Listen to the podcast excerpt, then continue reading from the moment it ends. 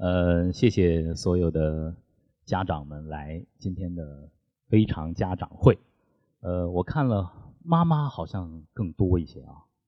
爸爸今天来的举手示意一下好吗？爸爸，哇，你们都是大熊猫啊！我也是爸爸。今天一定不是一堂课，像小乔说的，呃，今天是分享，是我们为人父母的人的一次分享。我把我的一些呃陪伴孩子成长，然后希望他成为一个什么样的未来公民的一些发自内心的想法，跟各位爸爸妈妈妈们呃做一点分享。今天我们到底处在一个什么样的时代？但恰恰我们的课堂，恰恰我们的家庭，在很多时候，在繁忙的陪伴孩子准备幼升小啊，希望他不要这个输在起跑线上的这个过程啊，呃，忙着在一个班级的妈妈群里头。不被裹挟，但是呢，有的时候看到别的牛娃在拼命往前的时候，自己也很难不往前。这些焦虑我都有哎，我也和我太太每天都在大量的谈这些话题。她是一个虎妈，我得作为猫爸在后头牵着点不然孩子就完了，不然孩子会被虐翻掉的。我们经常在讲，我们家家长做教育规划。今天我特别荣幸，很多爸爸来，我们一起来讨论一下这个话题。要让孩子成为人，我现在的感觉到好像他确实跟我们大人之间的这个人的感受是不一样的。就是我有一点是什么？我一直想走进他的内心。比如说遇到很多事情的时候，我们内心里面很想说，我们来一起讲个道理，但是这个道理不听。这其实有时候，如果说我能走走进他的内心了嘛，那我们很多事情就很能解决。就是刚你说的，我们如何做亲密感，这个其实我很想去了解和学习。嗯，我觉得您提了一个非常好的问题，就是其实所有的这种教育的实施啊，它要有效，首先就像您说的，一定得亲密关系达成连接。那么在这个过程当中，其实有一些比较切实可行的抓手。首先有一个姿态，我不知道，可能您的女儿已经有有一个女儿已经是小学两年级了，对吧？呃，有一个女儿还在幼儿园。对二女儿，因为您已经走过了前面的路，有一个姿态，不知道您和太太做不做？跟她说话，蹲下来。蹲下来，用孩子的视角，用平视的视角去看孩子的眼睛，永远注视着他的眼睛，跟他去说话。孩子在有一个阶段，他会是一个十万个为什么，他会有无数的为什么。不要怕烦，认真的回答孩子的所有的无厘头的问题。有的时候孩子会有情绪，让他的情绪释放一下，并且让孩子感知到喜、怒、哀、乐到底是怎么回事儿。你提示他，哦，你现在，哦，你现在好像是一个愤怒的小狮子哦，你心里的这个小火苗又燃起来了。爸爸妈妈有点不太喜欢，但是你可以啊，每个人都有自己的脾气，好吧？你先发一会儿脾气吧。有情绪的时候，尽量不要沟通；沟通的时候，尽量和孩子之间不要有情绪。你们是两个女儿，就是因为我是儿子和女儿，我的感受很深。嗯，就是儿子跟女儿是完全不一样的。因为我孩子现在还没有读书，我还没有那种概念，就是说要那种升学的压力啊是什么的。我就是有一个感觉，就是，嗯，因为我自己小的时候就会被我妈妈拿过来，就是别人家的孩子永远就是别人家的孩子怎么怎么样。那么我现在有两个孩子。我就说不要说别人了，就这两个孩子就会经常被身边的人拿来比较。你男孩你怎么这么皮啊？你看妹妹多好，你怎么怎么怎么样？你看妹妹多好。就是我有的时候是非常，因为我自己的感受就是很深的，就是我非常不愿意。对，但是就是你又避免不了你身边的人永远在对你指指点点，你这个环境你是避免不了的。那么你怎么去跟你的孩子说呢？就我把您的问题和这位女士的问题合在一起，就是刚才这位先生就说我们怎么样和孩子建立起那样的一种亲密关系？我觉得首先是一个姿态，我们不要做传统的高高在上的家长，蹲下来和孩子平视阅读您的孩子，这是一个。还有和孩子说话的时候，能不能尽量的用一个平静的语气？我也会发火，我有会我也会发火，在在家里头。我我有一个质疑，就是当身边的这种声音给你多的时候，你发现吗？你其实你原来设想的是很好的，但是当就是身边的这种声音很多很多，或者说你身本来这件事情我不是要对他发火的，这个时候假如说一个长辈在旁边，或者说奶奶外婆给了你一个，我怎么说呢？就可能家长爸家里的妈妈都碰到过这种问题。有有的时候这件事情我并不是要狠狠的批评你的，其实，但是当外婆或者是奶奶在旁边，或者爷爷给了你一个出发点的时候，你今天假如说我本来是要打孩子一巴掌的，可能会轻轻的说你一句的，但是今天就可能会演发成我打你两巴掌，或者是更加严重的后果。就是会出现这样的情况。所以说嘛，所以说，当孩子降生的时候，对我们来说，其实是一个修行的开始。孩子是我们修行的一个过程啊，真真的是这样的。我我当我有了有了孩子之后，我觉得最大的一个转变，我终于意识到，我是这个家里头唯一不能发火的人。就是当你意识到这一点的时候，其实你进入到另外一个层面，就是说感知情绪，并且能够控制情绪。呃，这位先生说的是呃阅阅读孩子，尊重孩子。您我咱们共同交流啊。我的太太有的时候也忍不住，我的有的时候也忍不住。但是你换种方式去做一下，这个是这个这种方式比您用呃更暴烈的方式去啊要花更长的时间。比方说，我两个女儿有一天妹妹一定要跟我们睡，她已经违反规则了。昨天是她跟我们睡的，但今天她一定要跟我们睡，耍赖。怎么都不行，那其实那个时候已经是大家都要睡觉的时候，就会你就很抓狂啊。但那天我用了四十分钟，把他抱在怀里，把他头放在这儿，跟他讲，就说今天姐姐不舒服，为什么是姐姐跟我们睡？你一定要睡这个小床，因为这个孩子我阅读到他，他是一个敏感的孩子，用了所有的强制性的手段，他内心没有接受，就算他含着泪躺在小床上睡了，对他来说都是无用的。那么。其实这些这些沟通啊，都是从小的时候的一点一滴的去做起。那么，好多的教育专家告诉我们说，我们在引导孩子的过程当中，最重要的是让孩子有一个内生的自省的动作。有一天，一个冰激凌掉到地上了，我们可能很很非常非常简单的一个想法是，我们再给孩子买一个。但是我看到一个最棒的处理，冰激凌掉到地上了。我不帮你买的，来，小朋友，你去店里头把纸巾拿过来，把这儿先收拾好，因为这个冰激凌会影响到别人，扔掉，扔掉，我再帮你买一个。但意外的收获是，当我想给他再买一个冰激凌的时候，店里的老板看到这个孩子很懂事，送了一这个孩子一个冰激凌。那个孩子因为自己的这个行为获得了一个正向回馈的时候，他以后再也不会因为这件事情。他我做了一件对的事情，获得了正向的回馈，这跟打电子游戏是一样的。我觉得现在我们很多家长排斥电子游戏，呃，尽量不让孩子接触电子游戏。但是我们要向向电子游戏学习，学习什么？及时的反馈。孩子做对了、做错了都要有及时的反馈，做对了要有鼓励，做错了要有惩罚，这是边界。第二，每一个奖励和鼓励的可视性、可达到目标的切分。你要孩子懂事听话，你别一直一一下子要求他的专注力马上就达到半个小时，所有孩子都做不到的。先从五分钟开始可以吗？五分钟不行，三分钟可以吗？三分钟完成了给一个奖励，延到五分钟再给一个奖励。有的时候孩子的这个过程就是需要我们用最大的耐心，一点一滴的去陪伴的。但是这个过程是我们对孩子的一个尊重，低声阅读自己的孩子，懂得孩子。然后我这个是一个漫长的学习成长的过程。嗯，夏老师你好，就是因为我其实我觉得我有两个身份让我今天坐在这里。第一，我的孩子跟您一样，今年五岁了；还有就是我是学校里数学兼心理老师。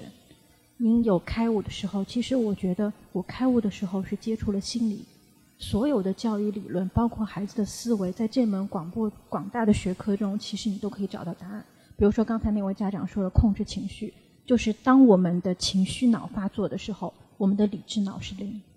学历越高的家长，他们打孩子、吼孩子的越少。所有的这些知识，我今天想说的是，看到过一句话，就是我们做老师要考教师资格证，我们做任何的行业都要考证，唯独一个职业我们不需要考证，就是做父母。我觉得现在的社会整个都变了，包括教育的理念，包括科技发展。然而，我们的家长还包括我自己，我在我没有成为老师之前，我的教育理念停留在父母如何教育我，我就怎么教育孩子，一个延续的模式。可是父母那一代的教育理念，对于现在这个社会来说，已经是脱节了。现在这个社会真的是科技高速的发展，然后这些所有的家长，如果你不在这个行业中，其实你并不知道该怎么做。所以我很希望，就是社会能不能给父母提供一个学习的机会。就是在你做父母之前，每一个爸爸妈妈都应该接受一段时间的教育，有可能学一些心理学，有可能让他了解学校现在是如何运作的，让他们跟上时代，这样子就不会有很多家长为什么我们现在要陪读，为什么我们一定要这样，等等，就是解答了他们的疑惑。嗯，我很希望能够有这样子一个，就是推行或者说一个共同学习的平台，就是大家凝聚起来。告诉所有的人，时代已经变了。谢谢您的分享。就是在您做这段分享的时候，我觉得我们俩，呃，我觉得我眼中其实，在某种程度上是含泪的，因为我们能够感受到这种拳拳之心。每一次跟您分享一次，每一次我听到您的问题，带着体温、带着痛感的这些问题，都是一次成长的机会。就像这位老师说的，家长们太需要一个学堂了。这个学堂在哪儿啊？我们我也好好想持续的学习，成为一个开悟的。有智慧的爸爸妈妈，大家还有问题吗？来，看到身边的爸爸妈妈都在谈论什么幼升小，嗯，就感到就是自己也比较焦虑。还有很别的小朋友都在学这学这学那，有可能你的你的孩子不学，有可能是不是落后于别的？啊，还还有就是，如果我现在孩小孩子是中班嘛，马上就要上，有可能大班，马上就要上小学了。他就是什么时候学这种数学，比如说数字加减法，呃，这种比较好？有什么？建议，呃，这个是一个其实是相当大的问题，但是呢，也我们必须去回答，必须去直面的。我没有唯一的标准答案，我只把我自己的一点点思考跟您做一个分享啊。基于我对幼儿脑部发育的一些粗浅的了解，在学龄前，特别是呃零到八岁的这段时间，是人部的脑神经发展最旺盛的时候。这个时候，孩子只有接触到不同的体验、不同的感受，他所有的神经元才能够打开，然后呢完成连接。这个时候，孩子要通过玩儿、通过体验、通过听、通过触摸，每个孩子有不同的接触这个世界的方式，有视觉系统的，有触觉系统的，有听觉系统的，每个孩子都不同。你要观察自己的孩子属于哪一个，然后我们的家庭应该为孩子配这些资源，让他去摸，让他去抱。让他去听，让他去看，在这个过程当中的时候，尽量的避免更多格式化的教育。就算要教数学，数学是一种思维，你不能硬硬的去教。你记住啊，一加一等于二，二二得四，然后呢，一定要小九九要要背出来，这都是在戕害孩子的这颗大脑，这颗最珍贵的大脑。那么，我的建议，我因为我也在陪伴孩子，就现在他五岁，也将来也会面对幼升小的问题。唐盛昌校长，上中国际的校长，给我提示过。他说：“小夏，以后你要考这些民办学校，你就记住一点，我们都在找眼睛里发光的孩子。”我说：“您这太虚了，什么叫做眼睛里发光的孩子？”后来我知道了，就是有求知欲的孩子，有求知欲的孩子，但是提前的灌输，恰恰让这种光芒越来越暗淡。那么在他中班这个。阶段抓几个什么重要的事情，有可能会帮助他，呃，面对这个幼升小这个选择呢？语言，多跟他说话，语言是打开一切知识的一个入口，也是我们思想的边界。多说话，多读故事，多问答，一定没错。第二，专注力，学霸和学渣之间的差别就在这儿，单位时间的专注力。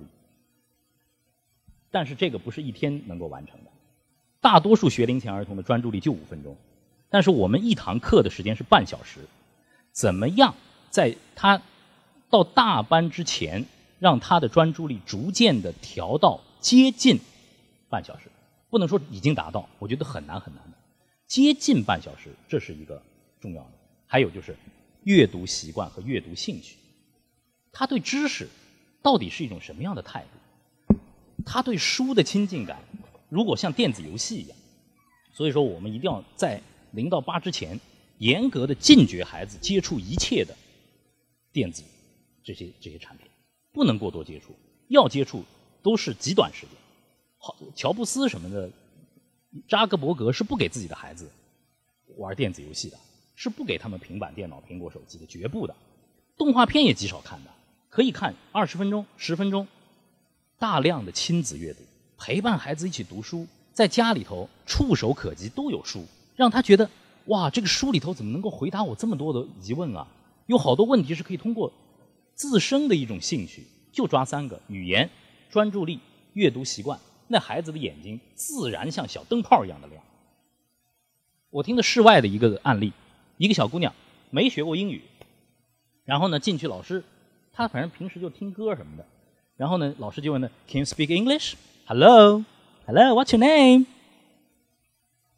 完了，完了，完了，完了。然后呢，到最后一个问题，他说：“那你今天想想做什么呢？为什么你一句话都不说吗？”他说：“老师，我会唱英语歌金戈呗，金戈呗。”他就在里头就弄完了。哎，老师觉得这孩子很可爱，虽然他不会说英语，但是他用英语解决了一个实际的问题，过了。还有一个女孩做了详细的准备，然后老师说：“我们没有问题，你问我们一个问题吧。”什么？我准备了这么多，你怎么能不能我问我问题，让我问你问题？哇，嚎啕大哭，没过。这个就是奇葩。我觉得每个家庭、每个孩子都不一样。我们怎么样教会孩子会学习？那个眼睛真的亮。脑子真的打开，这个重要。学习是个漫长的过程，好多小学霸一年级、二年级、三年级很牛的，到后头后劲不足，为什么？脑子禁锢了，脑子被禁锢了，问题都不会问了。还有什么问题吗？呃，磊哥您好，呃，我是幼教工作者，然后今天 今天坐在这里呢，宋老师过来打个招呼说你来追星的，我说特地化了个妆。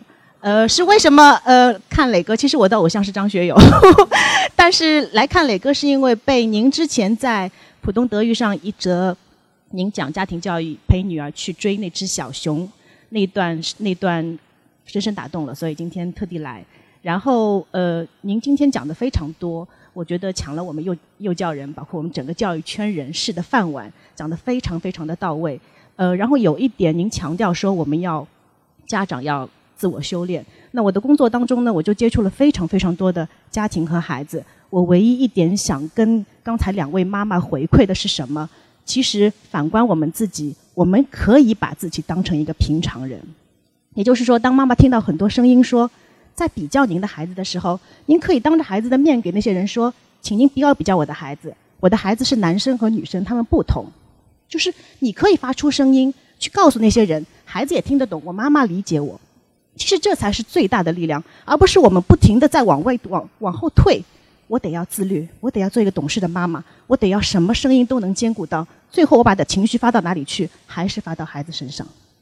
所以我觉得我们得要反观自己，而不是一味的只是说让我们父母更内敛、更有修养、更含蓄。不是的，我们其实也有很多压力，这是我想呼吁的。还有，我就是想建议是说，磊哥，您作为媒体人。有更大的宣传媒介，就是希望我们，就是刚刚妈妈说说我们有很多希望，说更多学习的空间。其实今天您花了两个小时坐在这里，就是一种学习。我觉得不需要硬性说给每一个家长有一个入门槛的机会。就像磊哥说的，您看到女儿诞生那一刹那，您就成长了。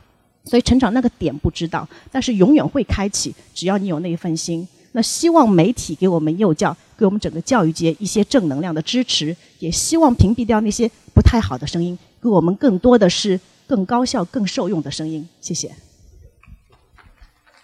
啊，我觉得今天真的是和呃爸爸妈妈们分享，特别两位老师的这个提点啊，呃，让我特别特别的感动。我觉得好久没有这样的一种分享的这种氛围了。呃，我觉得我们是。彼此之间的一份子。您刚才说的媒体要过过更多的呼吁，责无旁贷，责无旁贷。在我自己四十二岁的时候，我已经做了这个决定，我未来的生命，我都会投入到和孩子的教育有关的事业当中去。希望我们一起同行。谢谢您，谢谢，谢谢。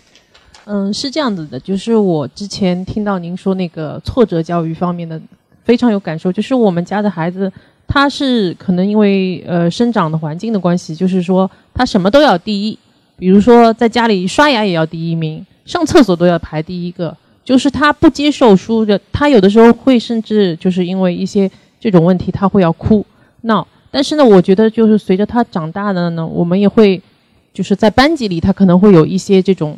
呃，得到一些比较好的那个环境的影响嘛，会好转。但是我之前对，但是我之前也跟他爸爸沟通过，是不是把他也带到那种山区里面接受一下挫折教育？这种就是说，嗯，因为他确实是就是物质条件一般，现在上海的孩子都是比较好的，所以对，就一个，呃，现在六岁，所以女孩，对。然后他非常喜欢表现自己，但是他就是不能接受这方面，所以我就觉得这方面的教育，我们还是希望有一些地方可以去，呃，让他能够自己成长起来。他的兴趣在哪里？画画，画画，很好。我觉得，呃，一个有好胜心的人呢，他本身的这个自驱力，现在都在讲这个自驱力，会比呃好胜心相对比较弱的人要。更高一些，呃，世界上有两个男人拉大提琴拉的最好，一个是马友友，还有一个呢是我们上海的王健，两个人完全不同。马友友是有自驱力的，他到处社交，然后呢获得更多的演出机会。但是像王健，他自也也是也是天赋异禀的人，但是他对自己的在五十岁的时候对自己的自省就说我不想要，我想要的那个心不够。但是你要卓越，你一定要要要。但是我们中国的文化说退，不要，哎，这个是一个矛盾，没有好坏。我觉得如果有一个孩子特别想要，他一定会成就他想要的那个事业；一个孩子特别不要，如果他干对事，他也能够做一件非常非常了不起的事情。但是，我的大女儿跟你的女儿伊赛亚，也是。要争第一，不能有任何人比他排在前面的。我告诉他，这个世界上不是只有你第一的唯一的方法，就是给他一个球，然后呢，让他去跟不同年龄的孩子去玩这个球，他自己就知道他会被虐成什么样了。一个在运动里，在一个有不断进阶的一个项目里的时候，孩子自然会知道自己不是最牛的。他就算再牛，他还会碰到更牛的人。我觉得这个是体育告诉我们的。还有个就是美育。如果您给他一件乐器，给他一张一张白纸，让他去画吧。他喜欢画，让他去画。画完之后不是要画展吗？他肯定会遇到比他画的更好的人。他会去接受这种不同，但是他内生的这个不服输的这个劲儿啊，会推着他要超越那个人。这个要鼓励。但是只能我第一，不能别人第二的这个。我们有家长啊，有这个责任，要告诉他，没有人可以永远做第一，而且永远做第一的那个人很痛苦的。其实做第二比较舒服，中国比较舒服。现但是现在你看要冒尖儿了，第一跟我们要要要要要要掐架。还有问题吗？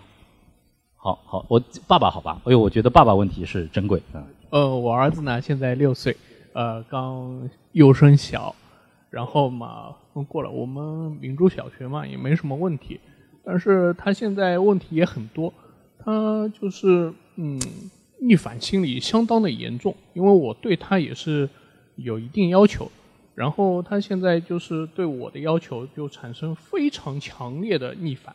比如说，嗯，我带他去那个游轮上玩，玩应该是很开心的一件事，呃，然后给他。呃，创造了一些条件，呃，给他去那个俱乐部，他嗯，但是我让他去，他就说我不去，呃，我给他吃，他就说，哎，这个我不吃，因为我们订的嗯有一些那种收费的餐厅，应该说都挺好的，但是呃让他去做，他就不要，嗯，就是反正都跟你反着做，当然我们也采取一种方式，哎，我知道你不要，那我也帮你反着做。那达到我的目的，但是呃，长久下来，我觉得这个是有问题的，因为我觉得，对啊，这这搞脑子是一方面，另外一方面，我觉得呃给他一个方向，我觉得是存在问题的。嗯，因为嗯我个人觉得，嗯可以解决一时的问题，但是长久并并不是嗯我的一个意愿。就是这这种逆反的心理怎么去处理好？我待会儿我讲前面有两位专业的老师，您坐，我就想提供自己的一点点想法，就我不知道互相启发啊。首先恭喜你，您有一个真正可以 think different 的儿子，他跟你想的不一样啊，对吗？您在他陪伴了他六年的时间里头，您有没有一个时间是说好吧？你既然这么选，那爸爸和你一起去做，有有这有这种时候吗？经常是吧？就是经常是你妥协陪着他他去做，那为什么您不能接受他不吃付费的餐厅，要去吃别的东西呢？这个呢，就是我们希望孩子的样子，以及孩子自己想成为的那个样子，有的时候不匹配。我们经常有一种妄念呢，是匹配的，这个当然是相对相对比较好了。比如说，我喜欢运动。我就希望我的女儿也是运动健将，但有的时候他们站在两对儿楼梯上，他们也会害怕的哭泣啊。那那个时候，难道我会觉得要要很抓狂吗？这个呢，我在想，就是一方面创造更多，您带着孩子去游轮上共同生活，我觉得这是本身是好的，创造一些亲子之间共同在一起的生活。那在这个生活里头，其实就就有有的时候你听听我的。有的时候，我听听你的，就是这样。一个一对伴侣男女要结婚之前，不是要去旅行一下吗？那么我们做做他们的爸爸妈妈，有的时候跟他们旅行的过程当中，就是这样的一个磨合，就是这样的一个磨。我蛮经常跟女儿说的一句话，就是每个人都有自己的选择。有的时候他跟我的选择不一样，我就认了，我就认了。虽然说，比方说，我是女儿，你是儿子，我有一个问题很困扰我，就未来她嫁什么样的人。然后呢，我我太太也问过我，你对未来的女婿有什么期许？以前啊，还有各种各样的期许啊，有这个什么写篇文章题题材不限啊，打场球啊啊，还有还有还怎么样？现在我说没有了，呃，没有没有没有期没有期许，原来还还有肤色的期许，现在肤色期许也没有。原来呢说我就说我就提一个，不要是女的就可以了。现在呢，连这条我都拿了。万一人家就要跟女的在一起，他很开心，那也得认，因为这个孩子是个独立的人。但是我觉得是一个磨合的过程，有的时候别把我们的很多东西啊强加给孩子。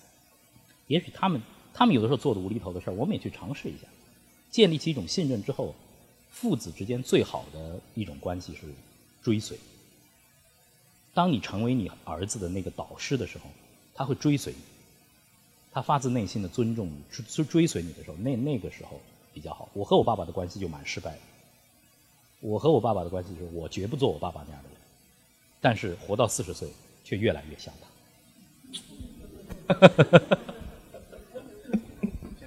谢谢你，夏老师。那个叫什么？我今天听非常感谢您的那个演讲，您提到那个。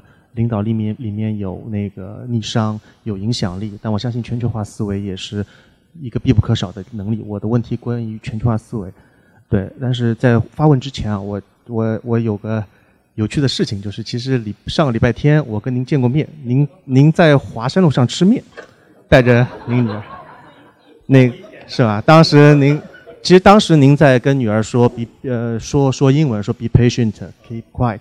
其实，在这么小的面馆说英文，再说您声音有这么穿透力，其实还是很显眼的。嗯，是，呃，我我说这个意思呢，也不是单单为了跟您套这个近乎啊，只是说，其实，呃，我正好送女儿去那边上长长颈鹿，对对对，啊是，然后呢，我就觉得就是，呃，再说回这个问题哦，就我觉得。就像您讲的一样，就是我猜全球化思维也不单单是要给他一个英语的环境，或者像他像英语国家的人一样思维。我相信全球化的这个这个这个训练啊，一定是一个多方位的。您您是用英语来训练他嘛？可能也是一方面。但是因为我我我作为一个父亲，我可能没有自己都没不具备一个全球化的思维。我想问，在教育过程中，怎样让一个孩子具备一个全球化思维的这样一个普通的训练？谢谢您。您怎么称呼？我姓周。周兄啊，这个一起吃过面的哈。呃，全球化思维相当重要，我觉得就是让孩子把眼睛打开。呃，送孩子一件礼物，这件礼物家里头一定要有，就是地球仪或者是世界地图。在晚清的时候，在整个北京，要找一张完整比例尺的现代的世界地图，找不着，要到皇城紫禁城里才会有。就是民智未开之前，我们的中国国民是没看到过世界是一个什么样子的。但今天已经是这个了。我们要在孩子最小的时候，把全球给他，告诉他我们的地球是这个样子。在这个里头啊，有太多全球化的思维可以跟他一起讲，无数精彩的故事，南北、东西之间的差别，地貌、海洋、陆地。然后呢，我们的我们的今天的这个世界为什么会变成现在的这个样子？为什么有的地方是农耕，有的地方是工商？东西之间到底有什么差别？我们去过哪些地方，把它标注出来？你还想哪些地方？向爸爸提出你的你的想法、你的预想，带着他去旅行，带他走得更远，然后让他看到不同。呃，我的女儿还没有跟我去过欧洲，我挺想在她再长大一点去过欧洲。我经常跟她讲一个事情，她觉得乐此不疲。我说你喜欢吃东西吗？她说喜欢吃啊。我说爸爸跟你讲件事啊，在欧洲很好玩，越往北的地方，哎呦那个东西难吃的不得了。然后爸爸这个夏天要去北欧吃，就就要吃很难吃的东西。但越往南边就越好吃，意大利很好吃，西班牙很好吃，法国南部很好吃。现在他就知道了，哦，越往北越难越难吃，越往南越好吃。越往北越不不会做饭，但越会打仗；越往南越好吃，但越不会打仗。所以他就这些事儿就会跟着我一起说。这些是历史，是是国际化的思维。然后呢，他会会渐渐的会对每个地方产生好奇，产生好奇之后，他就会想去学那边的文化，想去学那边的语言。我们现在的孩子天然已经是这个这个时代了，他他会了解国旗，了解国际，他会到地球上找到那个不同的地方，哪个国家最大，哪个国家比较小，哪里是海岛，那的人是什么样子的。我觉得这个是一个很大的功课，但是这个这个玩具啊，就这么一个玩具，给孩子给家庭带来的乐趣是非常大的。我爸爸送给我的第一份礼物是一个中国地图，他让很做的很粗糙，有可能是 made in 义乌啊，但但是他让一个在昆明的孩子第一次对北京产生了一个无比的向往。我觉得那个向往就让我就说我一定要到北京去上大学。我觉得是是这样，人的视野慢慢一点一点的扩大。我们带着孩子看到更大的世界，走到更广阔的天地里头，可能他的这种全球化的思维渐渐的就建立起来了。这位妈妈，因为今天我跟这位妈妈有很多目光的交流，我一直看她听得很认真，但是我相信她的问题可能很 tough，有可能，嗯。我跟那个刚才那位妈妈的问题相反，她女儿很争第一，我们是完全无所谓第一，就是很多方面，就像学校，你看老师为了。推进就会有星星榜，就谁拿得多。我们没有那个心的，就是特别少，就每次拿了以后又回去了。他对于输和赢，他概念不大，就是像我们有上那种围棋那种兴趣班，人家输了会向老师在就当场就向老师表现出来，我很沮丧，我很伤心，我输了。他没有。就觉得他对第一对赢没有什么感觉的那种。恭喜您，您有一位难得的中国孩子，难道你不觉得他有一颗老庄的心吗？我们修为一生，有的时候才能够真正理解什么是无为。但女儿在这个年纪，她就不想要。儿子不想要，其实是一件很高贵的事情，您不认为吗？我不想要这个太高贵了，这个事情。但是我们身处在一个竞争的社会，这是个麻烦的事情。就像刚才那个妈妈问的，但是你知道吗？呃，我看了那个采访，采访王健，他说，记者问他王健，你难道不想成马友友吗？他说我当然想成马友友，马友友多有名啊！但我什么都不想干，我想成马友友，可不可以啊？人家说你这人多讨厌啊！您的女儿呢，有这个倾向，我觉得。西方的孩子，永远可能无法理解东方人的这种退让之间的的这种消极的高贵，这是西方人永远无法理解的。但是呢，中国的孩子又需要西方的那种争胜、进取来平衡。您的孩子需要要非常珍视的保守他的这一份不要，但是呢，要让他知道竞争是件什么事情，让他去参与一些竞争类的东西，他还可以永远保持他那个不要。我推荐您一项运动，很适合他，高尔夫。高尔夫球极其适合像您女儿这种，她只跟自己打，只跟自己打，然然后谁谁在前头领先她多少杆都没问题，她只跟自己打，没准她是最厉害的那个。需要阅读这个孩子，然后呢找到一个适合他的活动，让他去这个活动又是竞争性的，但是呢他的这种不竞争不要，又恰恰可以嵌到这个竞争性的这个。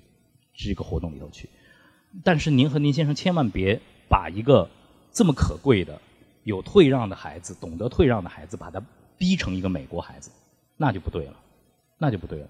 有可能他他也可以是一个弹钢琴的很好的，也可能他会画画很好，有可能他做一份研究他会很很专注、很执着，跟谁都不不不会去比较，就在自己的道路上心无旁骛。现在大家都说要有一颗匠心、初心。这个是很宝贵的东西，千万别碰它，千万千万别碰，要像保护珍宝一样保护它。但是，通过我们的眼界，通过我们帮他去参与一些竞争类的项目，让他别怕竞争就可以了。您试试看，这个咱们是这位像这位老师，您有什么提示呢？就是如果像刚才的这位妈妈，如果说一个孩子特别不想去参与竞争，就想甚至有些退让。我只能讲，曾经我带过一个孩子，那个时候寄宿制，呃，我们那个幼儿园还有游泳，呃，他们每天还要洗澡。寄宿制的孩子很可怜，一周才能周末才能碰到孩子，碰到爸妈，所以他们在学校的资源是有限的。他们习惯的就是抢，什么事情都要抢。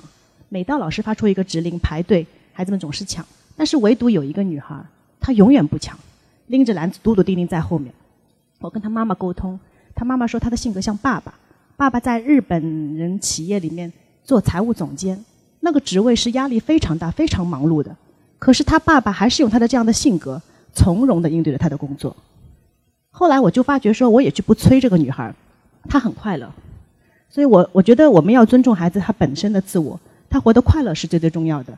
那么他快乐，那时间长了以后，我们也会有一些呃知识上的学习，比如说有些小练习发给他们。那女孩不是最永远不是最快一个完成的。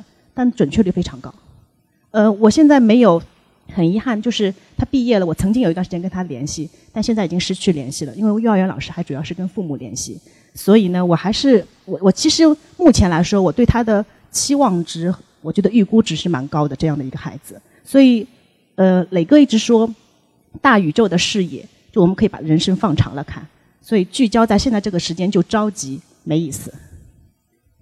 也希望能够缓解您的一些焦虑啊。